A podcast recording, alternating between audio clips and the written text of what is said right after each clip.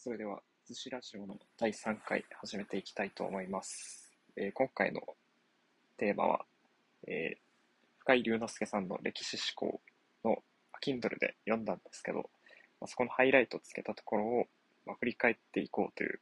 自分の復習のためにもやっていこうという、まあ、ちょっと実験的な企画をやっていきたいと思います。ちょっとあんまり、あの、意味ないなと思ったらやめるかもしれないですけど、やっていきたいと思います。えー本編入っていく前に、ちょっと前段として、まあなんか、あの、この企画をやろうと思った経緯というかですね、まああの、勝手ながら、こう、ポッドキャストって結構読書感想とか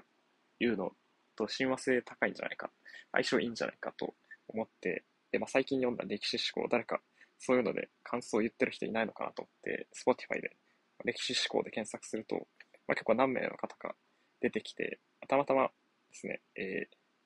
ー、8番さんという方のラーメン餃子ハンカオスという番組で、その歴史思考の読書感想のをやってる回あって、まあでもやっぱ面白いなと思って、その、なんかまあ同じ本を読んで、まあ受け取り方結構微妙に人それぞれ違うと思うんですけど、なんかこう、そういうのを聞けるのっていいなと思って、まあちょっとじゃあ私もやってみるかというふうに思い至った次第ですね。はい。ということで、まあ私が歴史思考でハイライトをつけたところをちょっと振り返っていこうかなと思うんですけど、まず一章の、えースーパースターも凡人だったっていう章ですね。そこでつけたのがですね、37ページで、歴史にとってはある人が存在することが決定的な意味を持つということです。行為、つまりやったことよりもいることが大事なんです。というふうに、なところ、ここをハイライトつけてましたけど、これ、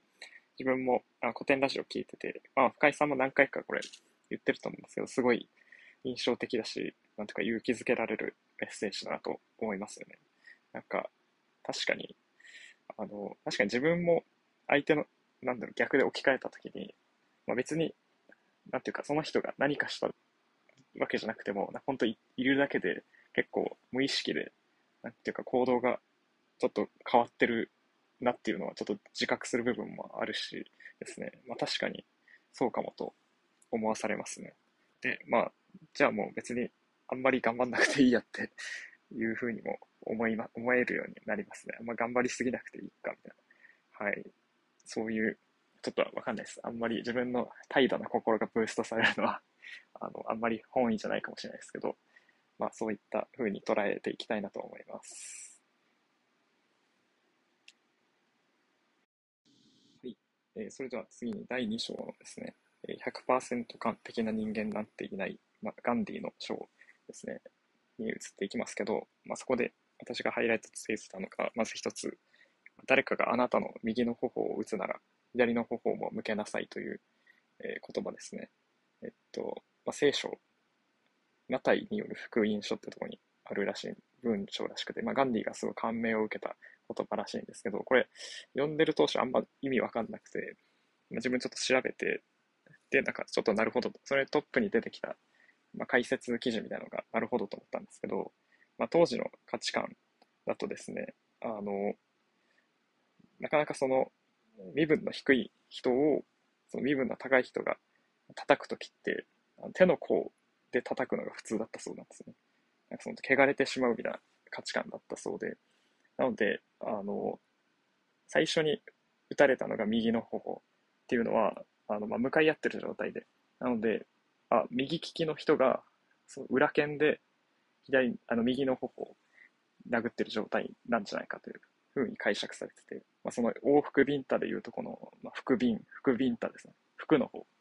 えーでやってるんじゃないかと。で、それを殴られた後に、左の頬を差し出すということは、もう往復ビンタの O の方をしないといけなくなっちゃうっていう状態になるんですね。で、まあ、それはその、汚れてしまうわけですけど、その、まあもうそれは対等の立場に、に、その、なることになりますよという解釈してて、あの、なんか右で、右手の、その、手のひらで左の頬をもう殴らせに行くというか、そういう平等な立場に相手を持っていくっていう行動だというふうに解説してて、なんかまあこれが本当かどうかまだわかんないですけど、多分、その,、まあ、その一つの解釈としてすごい面白いなと思いました。の、まあ、章について、次にハイライトつけてたとことして、これも多分多くの方が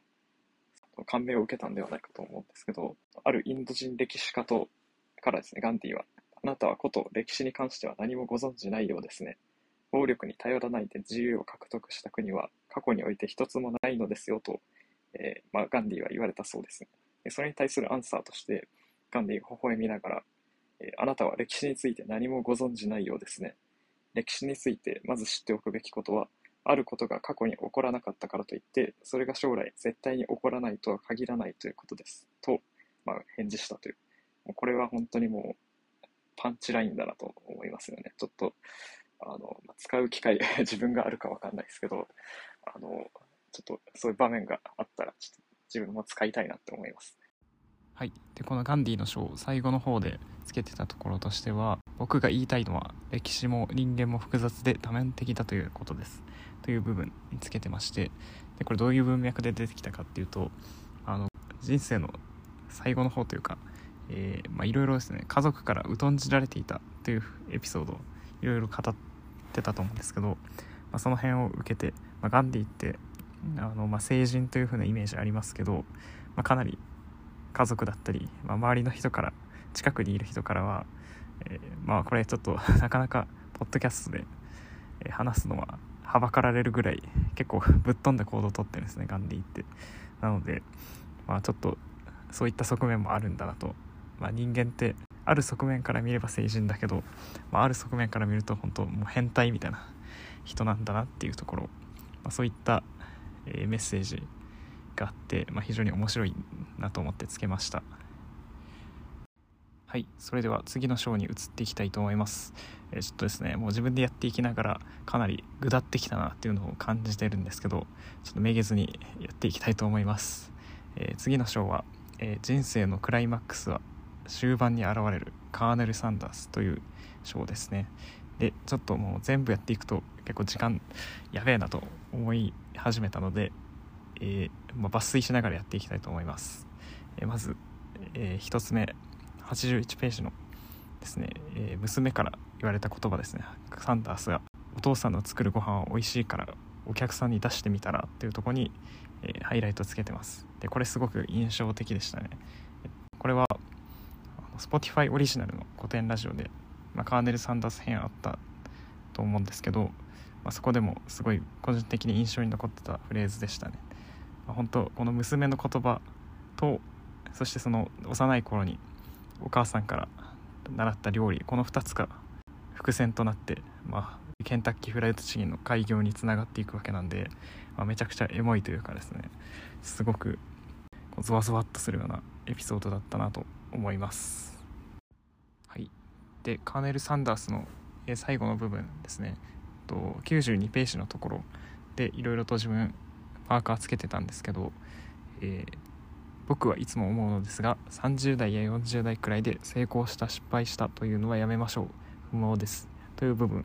であったりあとは、えー、まあ、サンダースに限らず歴史上の偉人は多く遅咲きです。っていうところであったりまた、えー、なぜ偉人は遅咲きが多いのでしょうか？理由の一つは人は年を取るほどしょぼくれていくように思われがちですが実際は逆にどんどん可能性が広がり加速していくからではないでしょうか？という部分。そして最後、えー、あなたの人生はまだちまちまと伏線を張っている段階に過ぎません。クライマックスはまだまだずっと先なんです。というところに、えー、ま、ハイライトをつけておりました。でこの辺り本当あのすごく勇気づけられるメッセージだなと思いますね。あのなかなかうまくいかないなと日々落ち込むこと多いんですけど、まあ、このこういった偉人たちの人生を知ると、まあ、今うまくいかないっていうのは本当途中段階だから、まあ、人生の最後の方でうまくいけばいいかみたいな本当前向きな気持ちになるなと思います。でこれも古典ラジオのおっしゃってたことだと思うんですけど、まあ、本当カーネル・サンダースってめちゃくちゃポジティブで何ていうか自己肯定感がすごい高い人物だなというのを、えー、伝わってきましたね。で、えっと、何回も転職しまくってますよね。カーネル・サンダースって。ガソリンスタンドが火事になったりとか結構大ピンチに見舞われてももうその後すぐに次の手を打ってるっていうのがまあ分かると。そういう姿勢を見ると本当トライアンドエラーを素早く回していくそのマインドセットみたいなのがあるなっていうのをそういう印象を受けますし確か深井さんもそういうふうに言ってたと思うんですけど、まあ、この姿勢本当に私に足りない部分だなとすごく感じました。というのも私自身、まあ、あのメーカーで開発職をやってるんですけど、まあ、何か実験して、まあ、その結果うまくいかない時にもうめちゃくちゃそのうまくいかなかったことに対して落ち込む時間がめちゃくちゃ長くてなんかすぐにあの次の対策を打てばいいのにクソっつって本当に思考が停止してしばらくぼーっとする時間みたいなのが結構あってもうこのトライアンドエラーを回していくサイクルがめちゃくちゃ時間かかってる節があって本当このカーネル・サンダースの、まあ、うまくいかないことがあってもすぐに次の手を打つもう素早く回していくみたいな、まあ、そういった姿勢ってちょっと自分も見習っていきたいなと本当に思いました。それでは次の章、え、第4章、え、奇跡を起こすのは誰だ？アン・サリバンという章に移っていきたいと思います、えー、まあ、ここもですねいろいろつけてたんですけど、まあ、抜粋して、えまず1つ目が109ページですね、えヘレンは言葉という概念を知りました。1887年4月5日のことです。というところ、まあ、これはですね、まあ、もう有名なエピソードですね。まあ、ヘレンが、えー、カップを持って、まあ、サリバン先生が井戸まで連れて行き、そこにザバザバ水を注ぐ。そして手にウォーターという指文字を綴り続けた。その時にヘレンが、えー、言葉という概念、そのあらゆるものには名前というものがついてるんだという概念を理解した。まあ、それを理解してカップを落として立ちすくんだという、え、有名なシーンですね。えそしてその流れでですね、ヘレンは、えティーチャー、ファーサー、マサーと、え、立て続けに名前を覚え続け、ヘレンは言葉という概念を知ってからの数時間で30個もの単語を覚えたというエピソードですね。でそして、まあ、その喜びでですね、その日の夜、ヘレンは初めて進んでサリバンのベッドに入り、彼女にキスをしました。サリバンの心は喜びで張り裂けそうだったと後に書いています。というところですね。まあ、この辺りがすごく、えー、印象的でした。で、ここは本当にラジオでもすごくま自分自身感銘を受けたシーンでして、なんていうか、このエピソード自体もめちゃくちゃ感動的で、本当、サリバン先生の努力が報われて、本当に良かったなという喜びもありますし、まあ、単純に、この7歳まで言葉という概念を知らないかった少女が、言葉という概念を知って、まあ、そこからもうなんていうか知的好奇心が爆発していくわけなんですけど、まあ、なんていうか自分は絶対に体験できない経験なわけなんで、まあ、シンプルにすごく興味深いというかもちろんですねヘレン・ケラー自身がめちゃくちゃ、まあ、地頭がいい人だっていうのもありあるとは思うんですけど、まあ、もし自分がこうやって目も見えず耳も聞こえないという状況だった時に、まあ、同じようになるのかなっていう、まあ、そういったところも単純に興味深いなと思いました。はい、えー、ヘレン・ケラーの章で、まあ、自分が次にハイライトをつけたところとしては、まあ、本当に最後の方この章の最後の方なんですけど、まあ、118ページあたりですね。えっとまあここら辺ですね。このヘレン・ケラーとサリバンのサリバン先生を描いた戯曲「ザ・ミラクル・ワーカー」っていうものをが元になってまあ、奇跡の人というふうに呼ばれてるヘレンなんですけど、まあ、この言葉って誰を指してるのかっていう話が展開されててでその現代の「ザ・ミラクル・ワーカー」っていう言葉すなわち、えー、サリバン先生のことなんですよというような説明がされててでもよく考えると別にサリバン先生だけじゃないんじゃないかという話が、えー、繰り広げられてます。で例えば、えー、サリバン先生が家庭教師を始めるきっかけになったグラハム・ベルだってその奇跡の人の一員ですし、えー、グラハム・ベルがろう者教育に関心を持ったのは、えー、グラハム・ベルのお母さんがえ耳が聞こえない方だったからっていうこともありますしヘレンと同じハンディキャップを抱えていたローラ・ブリッジマンという方がいたからこそヘレンのお母さんに、え希望を持たせたということになってますしそんなローラ・ブリッジマンの幼少期にですね。彼女の家で雇われていた知的障害のあるエイサ・テニーという、男性がブリッジマンに手話を教えたこともきっかけの一つになってますしそのテニーはじゃあ手話をどこで学んだのかというとネイティブアメリカンから、教わったということだそうです。ということでその無名のネイティブアメリカンも、え奇跡の人の一員ということになりますね。ということで、えー、そういった人々の存在が複雑な連鎖反応を生みヘレン・ケラーという奇跡につながったんです。という部分がすごく個人的に印象的でしたね。えまたその流れで最後このショーの締めとして「あなただって奇跡の人の一人かもしれません」「あなたが何気なくサポートしたり手助けした人が巡り巡って奇跡を起こしているかもしれないわけですから」というえー、そうだとするなら自分の価値を信じて生きた方が毎日が楽しくなるのではないでしょうか。という文で、えー、締めくくっています。そうですね。えっとまあこのエピソードを読んですごく思ったのは、まあ、本当にちょっと語彙力ないですけどもう奇跡の人っていう言い方されてますけど本当に奇跡の人だなというふうに思いますね。なんていうか一人でもこの場合のにと出てきた登場人物のうち1人でも、えー、何か違った行動をとっていたらこのヘレン・ケラーであったりアン・サリバンの功績にはつながらなかったかもしれないですしもう本当にもうバタフライエフェクトというかもうちっちゃなきっかけが本当ここんな大きな結果をもたらしてるんだなというのをすごく改めて感じる話だったなと思います。で、まあ、逆に言えばなんかそのこういった一人一人ももう当たり前ですけどヘレン・ケラーがこういう風な功績を残すっていうそういった先のことなんか分かってない状態で行動してたわけですよね。なんで、まあ、これって本当、まあ、自分たちが生きていく上でも意識しとくといいのかなっていうのは思いますね、まあ、結局先のことなんて何も分かんないですから、まあ、これが自分が今やってる行動がいい結果になるかもしれないし全然意味ないかもしれないっていう、まあ、両方の可能性があるわけですけど、まあ、とはいえ、まあ、こうした方が自分のため、ま、世の中のためになるかもなと思いながら